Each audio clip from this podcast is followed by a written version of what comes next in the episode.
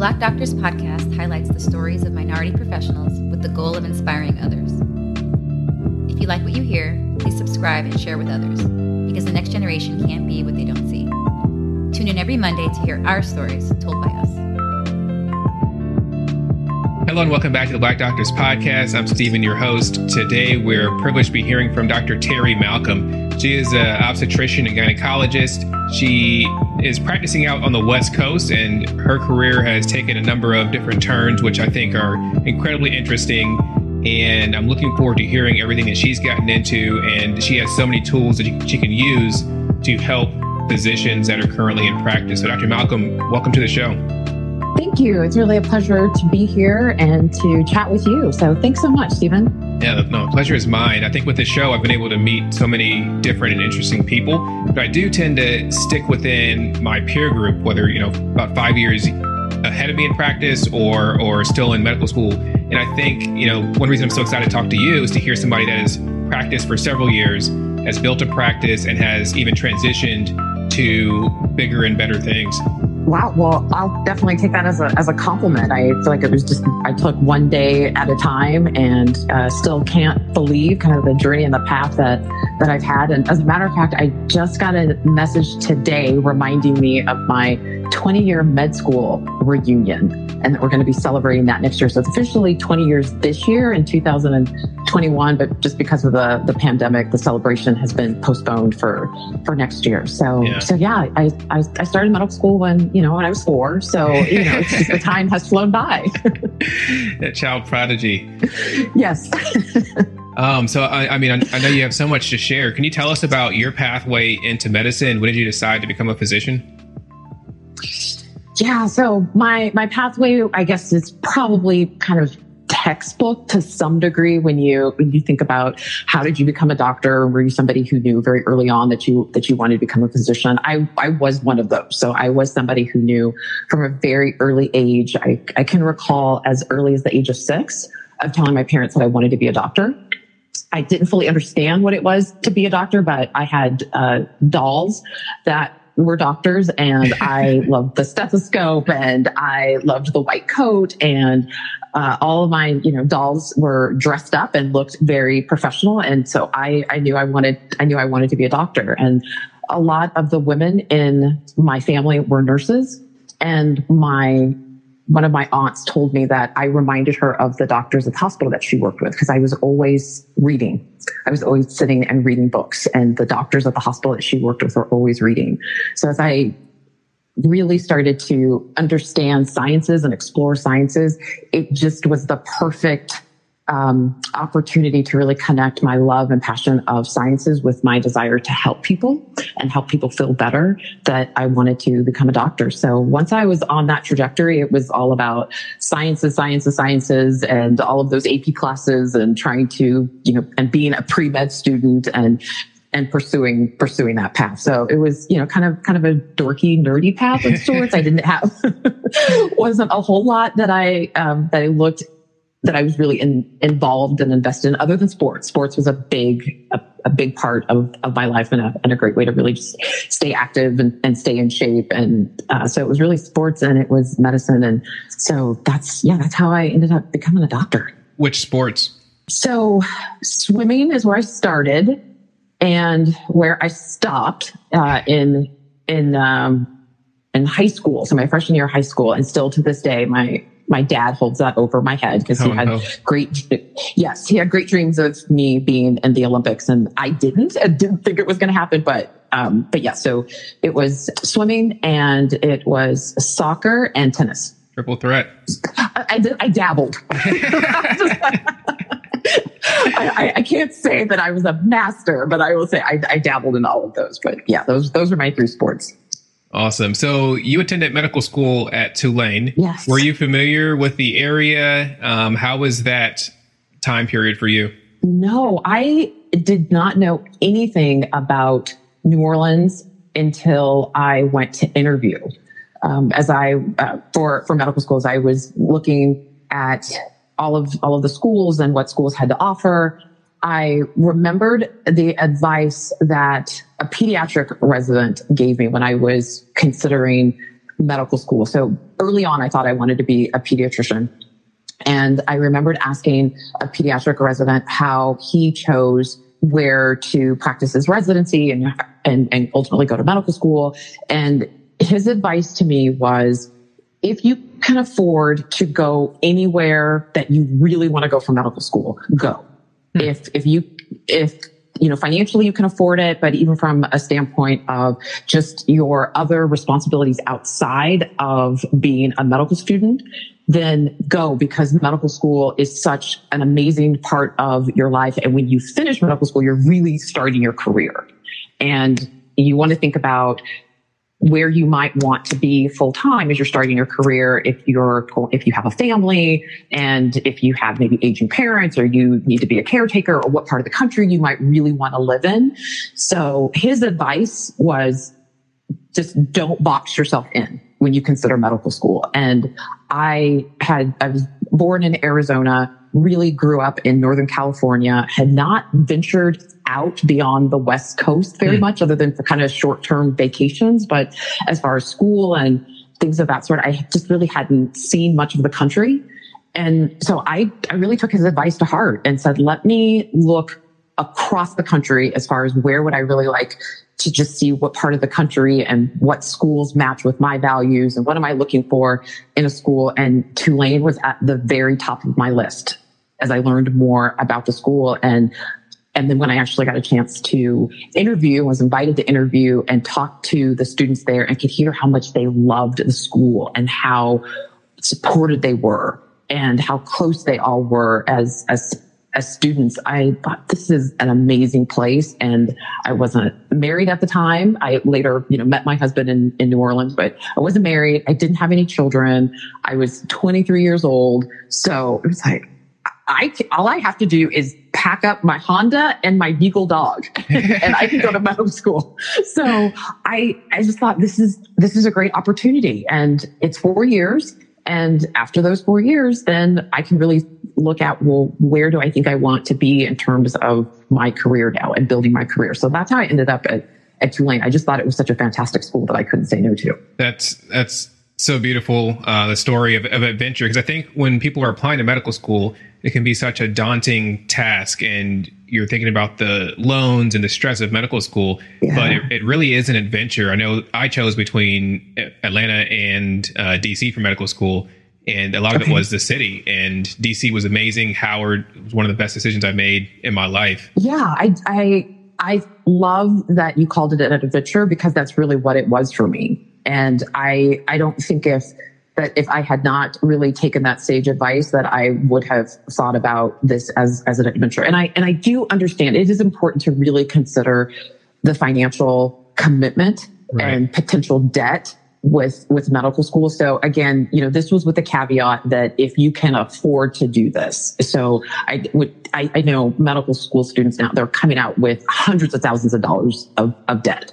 So it's it's not to say, hey, just sky's the limit and it doesn't matter what the price tag is. Cause no, we we have to really think about do I still want to be paying back loans when I'm 75 years old. Right. But, um, you know, just at, at that time, the timing was right for me that I could do that. And, and so I, I chose to really look at it as an adventure. And so where can I go? So Dr. Malcolm, you enjoyed your time in New Orleans, but like every true West Coast person, you went right back home when you were done for residency and for your career.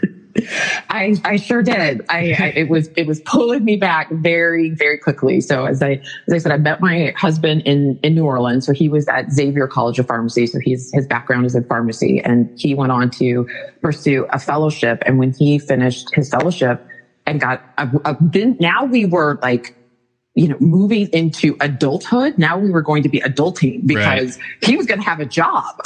so, you know, now we had to consider, okay, where, where do we want to settle? Where, where do we think we want to live? And his family was on the West Coast in, in California. So he's a California boy and my family was in Arizona and we said, let's, let's go to Arizona. We, we had not started a family yet, but we knew we wanted to. And so we wanted to be close to our parents and and be able to have that have that support. So it, it was not difficult to say, can we move to Arizona? He's like, yeah, let's go.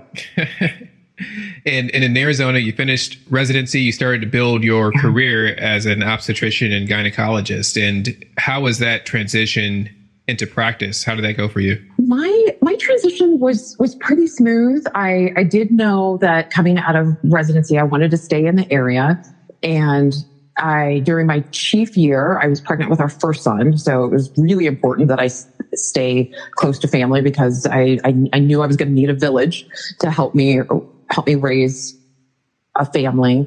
And one one of the residents who had graduated the year before me had enjoyed an employed practice and was coming back to do occasional call at at our program and actually he was doing calls specifically to pay for a car that he really wanted to buy that his wife didn't want him to buy. Because, she said we don't need this. We don't need this car. But he really wanted this car. So he said i will find the money to pay for this car. So he was taking extra call to you know fund his luxury okay. item that his wife said you really didn't need. And we were chatting one night on call and he said hey where, where, where are you thinking about working? And I, am not sure yet. I'm still just kind of pursuing options. This was at the very beginning of my chief year. And well, my practice is, is hiring. Are you interested? And that conversation one night on call really snowballed to me then getting phone calls about, would you like to join the practice and come out and interview? And before the year was over, uh, like half midpoint of my chief year, I had been offered a job. So I stepped right into an employed model Okay. I, I, came straight out of residency, went into um, an employee practice. We were kind of like, I guess, smaller, mid-sized practice. There, we were five, five OBGYN physicians, three nurse practitioners, and uh, that that was my first introduction to a real job. And could you explain that employed model for an obstetrician gynecologist as opposed to other models of practice? Yeah.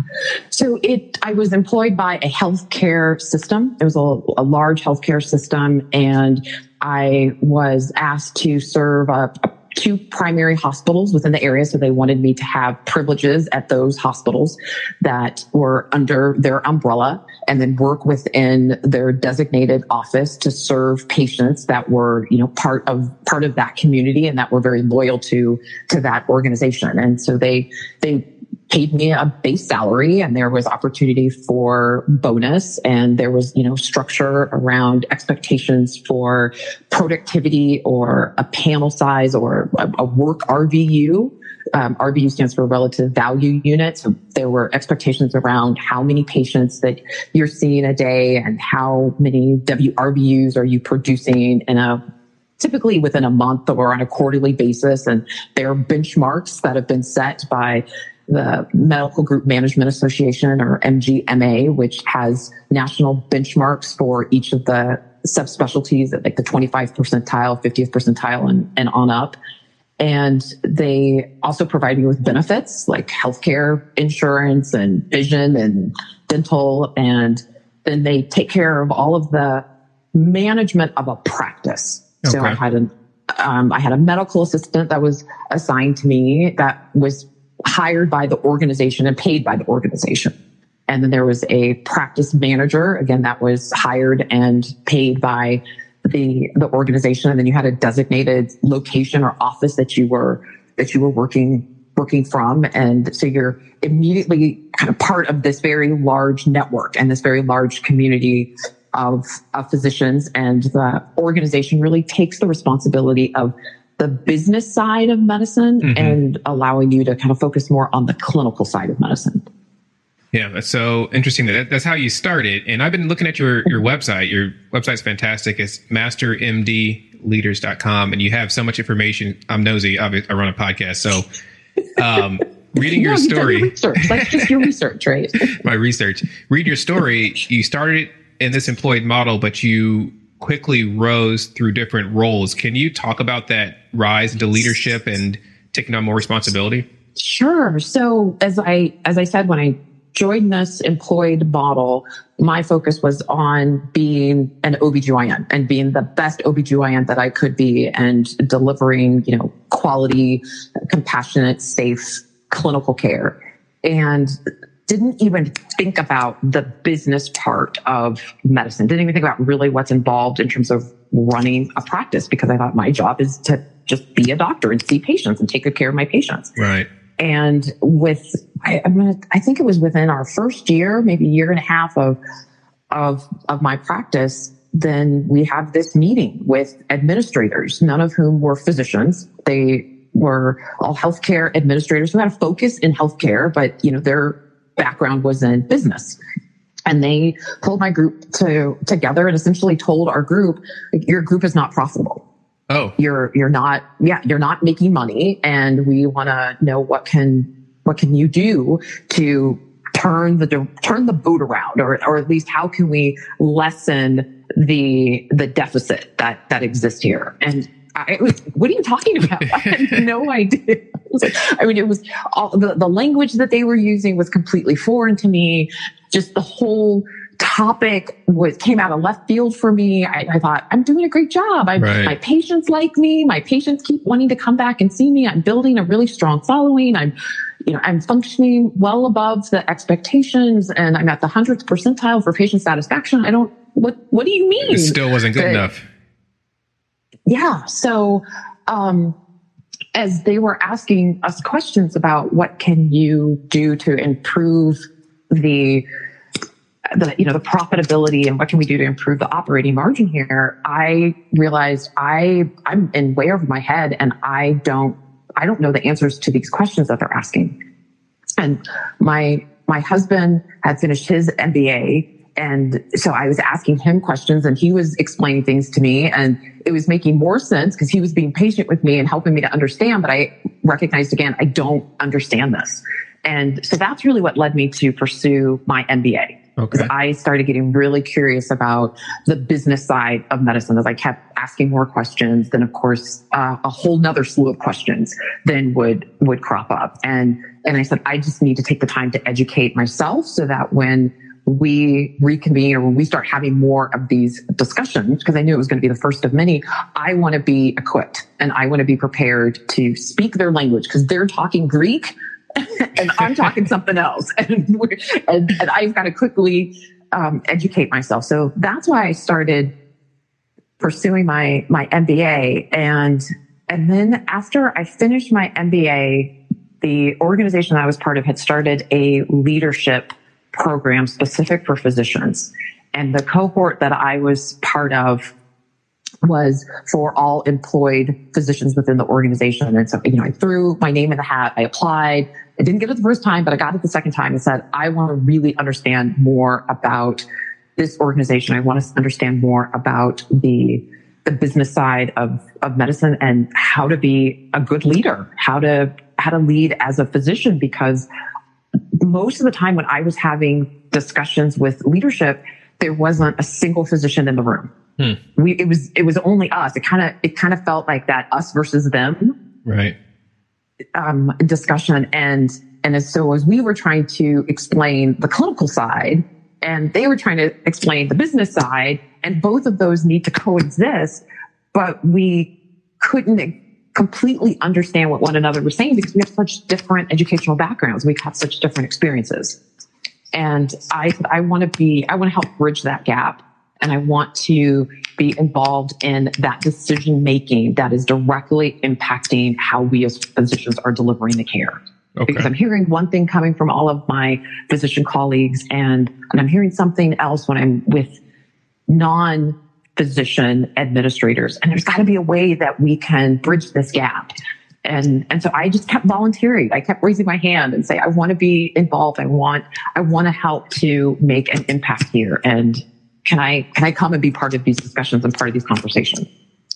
Huh. And how often were they looking for people? Was it hard to step into these roles? Um, yeah, yeah. It's it's not as though, uh, especially at that at that time, the positions weren't necessarily just waiting for for you, um, or I think a lot of physicians who were in these official leadership titles, and at that time, the only thing that I saw was to be a chief medical officer. That was really the only thing that, as I was looking around, that I saw existed, those were individuals who were much older than me, who had served many more years than I had, in terms of their clinical practice, and they had they were winding down or they had retired from their clinical practice and had, it was just a very natural, smooth segue from clinical practice after 20 plus years to now being a, a physician leader. Mm-hmm. So I really, I didn't see anybody that looked like me just in terms of age. And I most certainly didn't see anybody that looked like me in terms of being a black female physician. Yes. So yeah, those those jobs were not just sitting there waiting. Like, come on, Terri, you said you wanted to be involved. Well, here's a job for you. yeah, yeah, the, you hustled and, and made it. What um? So for people that are say a year or three out of residency, they've been working on being the best physician possible. What are some of the entry level kind of C suite roles that they can start down that path? I started as a physician lead uh, and that was a leader at the office level, so at the clinical office level. And that was a new program and a new position that the organization that was part of had created. So before, all I saw were chief medical officers or the chief clinical officer. And then they did start to expand and create levels of physician leadership throughout the organization so that you could you could get that entry level, like you said, kind of like an entry level manager mm-hmm. or a nurse manager. That's, that's what then became available for physicians. So that's, that's where I started. So I would say to anybody who's interested in something like that, and if you have an opportunity to be a physician leader, and if there's that official title, I mean, that it will vary, of course, from office to office and location to location, but maybe it's a medical director in in your area. Um, maybe it's leading a project. It may not have an official title and leadership has nothing to do with titles. So I just really want to put that out there. Even you can have a, a title, a leadership title and be a really ineffective leader. Yeah. So it's, it, you know, the focus is not on, on title at all. But if you get a title, you will probably at least have some responsibility for leading projects or leading teams that can give you the visibility and allow you to really be involved and start showing what you're capable of doing. So if you, if there isn't an opportunity for an official title, then ask, Hey, is there a clinical initiative that I could start to lead? Or is there a team project that I could be involved in and I could be the team lead for, for the group and do really, really well in that and perform and excel in that. And then that will start giving you the visibility to where you can say to a hiring leader or another physician lead, say, I want to be involved or my path is I want to get this particular role and here's what I've been doing and how can you help me do that? That's good. That's really uh, good and helpful. Actually, some things that I've considered doing at my current job and will definitely be relevant for me uh, in the near future. Yeah, yeah, put it putting it out there. You know, I I I think I made the mistake early on of keeping my goals to myself and holding it in. Like I don't, I don't want anybody to uh, reject it. I don't want anybody to tell me I'm crazy and what are you, what are you doing? You can't do that. You haven't been able to do that. But nobody can read your mind. They don't know what you want to do or what your what your goals are unless you're willing to broadcast and unless you're willing to share it. So, so yeah, just go ahead, raise your raise your hand and, and ask, can I do it? And let, let me step in. Yeah, and you were looking at your um, your website here. You worked your way up to that penultimate title of chief medical officer. Was it everything you hoped and dreamed it would be? What was your experience? It it was. I mean, yes and no. I'll say um, it was in the in the sense that I had you know achieved this level of success as far as I set a goal and I really when I went after that goal with gusto and and got there and so there was a lot of joy in goal achievement. And I love working with people and that job gave me the ability to work with people every day and people that I really loved working with and new people that I would not have otherwise, I think had a real opportunity to engage with, with, you know, as an OBGYN, it's really easy to be kind of isolated on planet estrogen you know, you can just you can just kind of go in and out, and you know, labor and delivery. It's its own like locked private unit. Yes, it you is. Know, you, you you can't even get in unless you have a special badge. I, I was on to, Planet Estrogen earlier this week. Okay, so you can relate. you can relate. And I want. Did you do you have access, or did somebody have to buzz you in? Oh, I, I have access because of the you know, epidurals and spinals, and I'm intimately Okay. involved with uh, planet estrogen. I, I like that. Okay, so you so yeah, so anesthesia gets um they get special special treatment, but you know even like a hospitalist sometimes. Right? Yeah, it's locked to everybody else. It's it's locked. They they they can- you know and it's of course for protection of of the moms and and their newborns.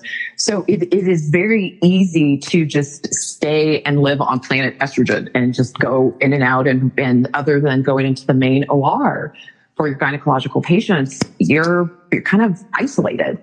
And as a chief medical officer, I just love that I got a chance to see the other planets that are out there, the Yeah. other planets in, in the solar system, and really engage with my colleagues from all different specialties. So that part of it, I absolutely loved. I loved the coaching and the mentoring. Um, I loved the the peer culture, the just culture that that really existed. Um, I did. I really enjoyed um, focusing in on quality initiatives and really advancing care. Um, you know, I, I will say what was the downside of it. As much as I loved the people, you don't always get to choose the people that you work with. Yeah. And so if there's not a really good match and there's not a really good pairing of some of the people that you're working with, then, you know, the job isn't as fun. That's good. That is uh it, reading your bio and your website was just so inspiring because of everything you've accomplished and the fact that you got to this point and that isn't even the end of the story. It's really just the middle because you've since transitioned into a totally different role uh, where you're uh, much much less clinical. Can you talk about that transition from clinical medicine and administrative leadership to where you are currently? Sure. I, uh, as I was moving into various leadership roles of increasing responsibility, I, I did start to reduce my, my clinical time. And then when I moved into the chief medical officer role, I, I reduced it even more. The, uh, the final, final transition was clunky and really messy and it was not perfectly smooth at, at all. I, I, and I think a big part of that was I failed to be honest with myself about what I, what my capacity was and what I Hmm. could do and what I couldn't do.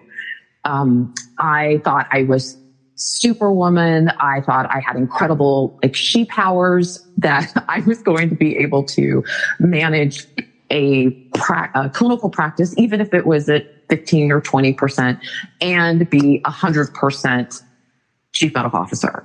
Well, that adds up to 115 to 120%. so, Yeah.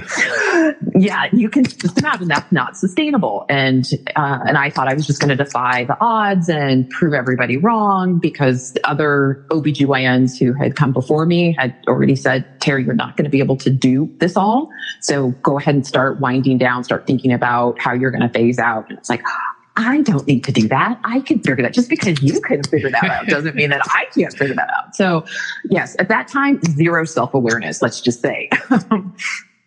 so the the transition out was was not as as smooth as I as I would have liked for it to been, and I really had a kind of a sense of guilt that I was letting my patients down and and abandoning them because they had been so loyal to me and so committed to me after years of of being part of of my life. And um and you know and then it just it finally hit me when a patient told me she had been waiting i think weeks to get in to see me and she had a problem. And she said no i'm, I'm just i was going to wait. It's, it's okay. Whenever you can get back into the office i'll see you then. And i just thought this is uh, this is absurd. You should never if you have a problem you should not have to wait. And i have extremely capable excellent partners who can care for you. And, and so I, you know, officially said, okay, it's time to let go of my panel because we hired new people to replace me to pick it up. And it's time for me to really let go and let them step in and take care and take care of the patient. So it was, it was kind of clunky. I have to be honest. It was not smooth at all transitioning to, out of, out of clinical practice, but I, I knew it was a disservice to the patient to keep doing that. Wow. No, it takes a lot of self awareness, and uh, that, that's a big step. Yeah, you know, it's I didn't think about physician leadership. I didn't even know about physician leadership when I not only started medical school, but even when I finished medical school and graduated from, from residency training, there are a lot more opportunities today in for official leadership roles, which I think is phenomenal. And if it's something that you're pursuing, I say go for it with total gusto. But I, I didn't think about it when when I was in medical school and I wasn't exposed to it. So I just, I thought I was going to be a doctor. I really, yeah. really thought I was going to practice as a clinician for, you know, until I was ready to retire. Yeah. Yeah. And you mentioned on your website that one of the things that helped change the trajectory of your career was hiring an executive coach. Do you tell us mm-hmm. more about that? Yeah, I hired an executive coach as when I was going, or actually as I finished the leadership program. So when I was in the program, we were assigned a coach. We were, it was a, uh, I think about 35 of us in that cohort. And then they split us up into smaller groups of about six to eight doctors and assigned coaches to each of us or, or each of the groups. And I had never heard of a, heard of a coach outside of a sports coach before. Right. It's like, I've, I've had a swim coach. I've had a tennis coach. Wait, what's, what's an executive coach? What is this? And I was so curious about how the coach was asking us questions to really get us to reflect on where we wanted to go and what, how we were finding purpose and finding meaning in the work that we were doing. And it just opened up my mind to possibilities that I hadn't considered before. And then as I thought about, well, where do I want to go with my career? And I was looking at individuals who had achieved that, they had had coaches. They had had at least engaged with a coach and had partnered with a coach at some point in their professional careers. So I said, well, that's what I need to do. I'm going to follow in their footsteps and I'm going to get a coach. And so I, I found um, an executive coach. I still work with him to, to this day. And he's just been so great of asking me really thought provoking questions and you know pushing me in in areas to get me to step outside of my comfort zone and it's always about focusing in on my goals it's always about focusing in on what is it that I really want to do and helping me to align my actions with my values and really finding that purpose and joy in the work that I'm doing. Yeah. And so, so I was hooked. I was totally hooked once I started working with coach. Oh boy. So Dr. Malcolm, I mean, there's, there's coaches for everything these days. When you say, I'm gonna keep it real. When you say coach, I'm I'm seeing some dollar signs and some money flying out my window. I got student loans. Uh, I'm a couple years out of residency. How do you manage that? You know the expenses because I'm sure you're these coaches you get paid. Mm-hmm. Um, how do you decide? You know, is, it worthwhile, and at what stage in your career should you be looking into something like this? That is such a great question. Um, so, and you know, look, hey, you're you're asking the preacher about how long you know the sermon should be on oh, Sunday. Boy. So, so recognize I'm biased. Okay, I'm just being very honest because um, I I do think that every physician deserves to have a coach. I just think that it's having that person who is in your corner outside of your the support system that you already have, outside of your your partners or your children or mom and dad, brothers, sisters, grandma, grandpa, outside of that circle, which, you know, I, I also think everybody should have a, a board of directors, your own personal board of directors. The coach is somebody who is willing to also be very honest and direct with you and hold up the mirror to you about what it is that you said that you really wanted to do. And is totally focused on you and helping you to achieve your goals. I just think having somebody like that on your personal board of directors is invaluable because this journey is not linear. Yeah. And it is definitely not exponential. And there are so many setbacks and so many pitfalls along the way. And it the coach has just helped me so much in moving beyond those moments of being stuck of just like, I know I want to move forward and I know what I want to do, but I can't figure out what the next step is that I want to do. Yeah. Yeah. So I just, you know, I, so I, again, like I said, as the preacher, of course, I'm going to say I got to preach until I get my message across on Sunday morning. But, um, but with that being said, you're right. It, coaching does come at a cost.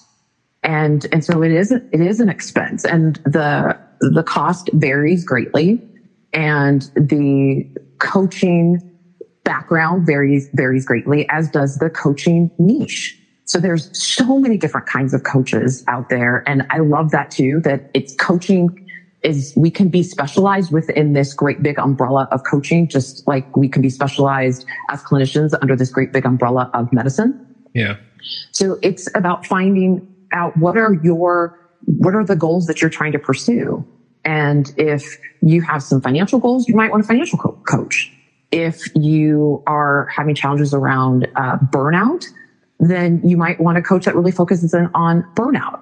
If you're a new newly graduate of your residency training, you might want a coach that really has a target clientele of of clients in their first year to five years out of residency training. So it's great to do your research and find a coach that can serve your goals and serve your needs. And it's really, really important that you find somebody that you can trust. Because com- confidentiality and a trusting relationship are like the the key elements of, of coach. Amen, preacher. no, that, like don't get me started, Stephen. Yeah. Seriously, I mean, I, I will like I will fully get into the pulpit. Oh boy, but it's it's starting to make some some sense. And and the thing about your story is, I feel like you've come full circle. Where you know you started, you did these incredible things in the hospital. You had a coach that kind of helped you, and now you yourself are a certified physician executive and physician development coach. So tell us about that because that is your new mission in life. Um, just, just talk to us about that. Yeah, that uh, that grew out of my love of coaching and the the impact that it had for me personally and professionally, and that I wanted to offer that to our community, our physician community, and our our colleagues. So when I was looking for a coach, I was trying to find a physician coach, and I couldn't find one. Maybe maybe I just didn't know where, where to look, but at the time I couldn't find one. And I also could not find a female physician coach and I could not find a female physician coach of color. So as you mm. just start, you know, right. narrowing the field more and more and more, I, I realized I, I, I don't know. I, I don't, are they out there? And, and if they are, I don't know where they are. So I did start coaching within the organization. I was just doing some, some peer coaching, not being paid, no compensation. It was just something that I, that I really loved to do. And then I knew that coaching, I, I started to really understand coaching is its own craft. It's its own art. It's, it, there are a certain set of skills that I really need to develop if I want to be the best coach that I think that I can be.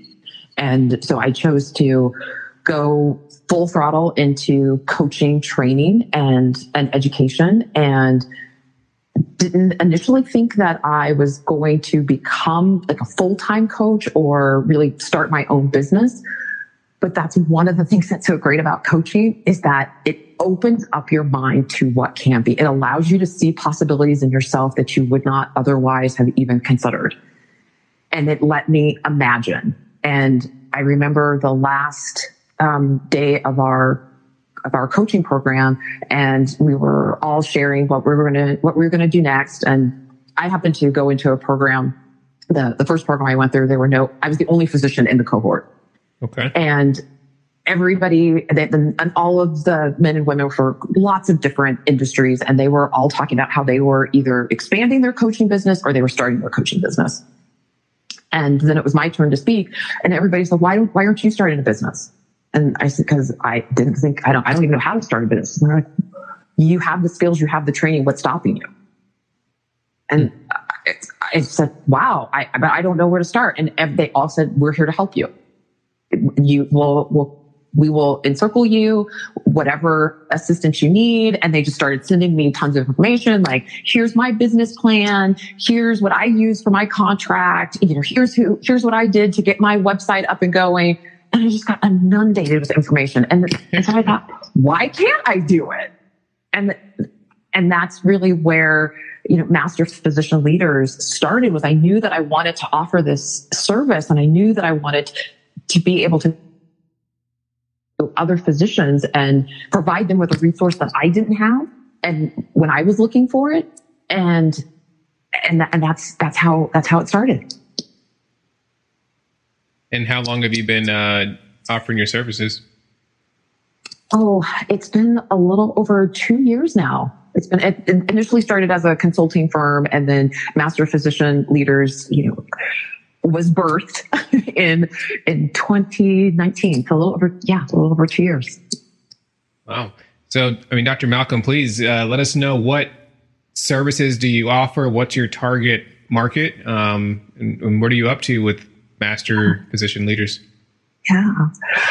Um, so staying true to form of physician leadership um, development that's what i that's what i love to do is i really love developing physician leaders of today and and of the future so i i provide executive coaching to physicians at various stages various stages of their leadership journey and really helping them to achieve their goals in the position that they may that they may have uh, so I, I work with physicians on helping them to build trust with their teams, to lead trusting teams. I'm helping them with strategic planning.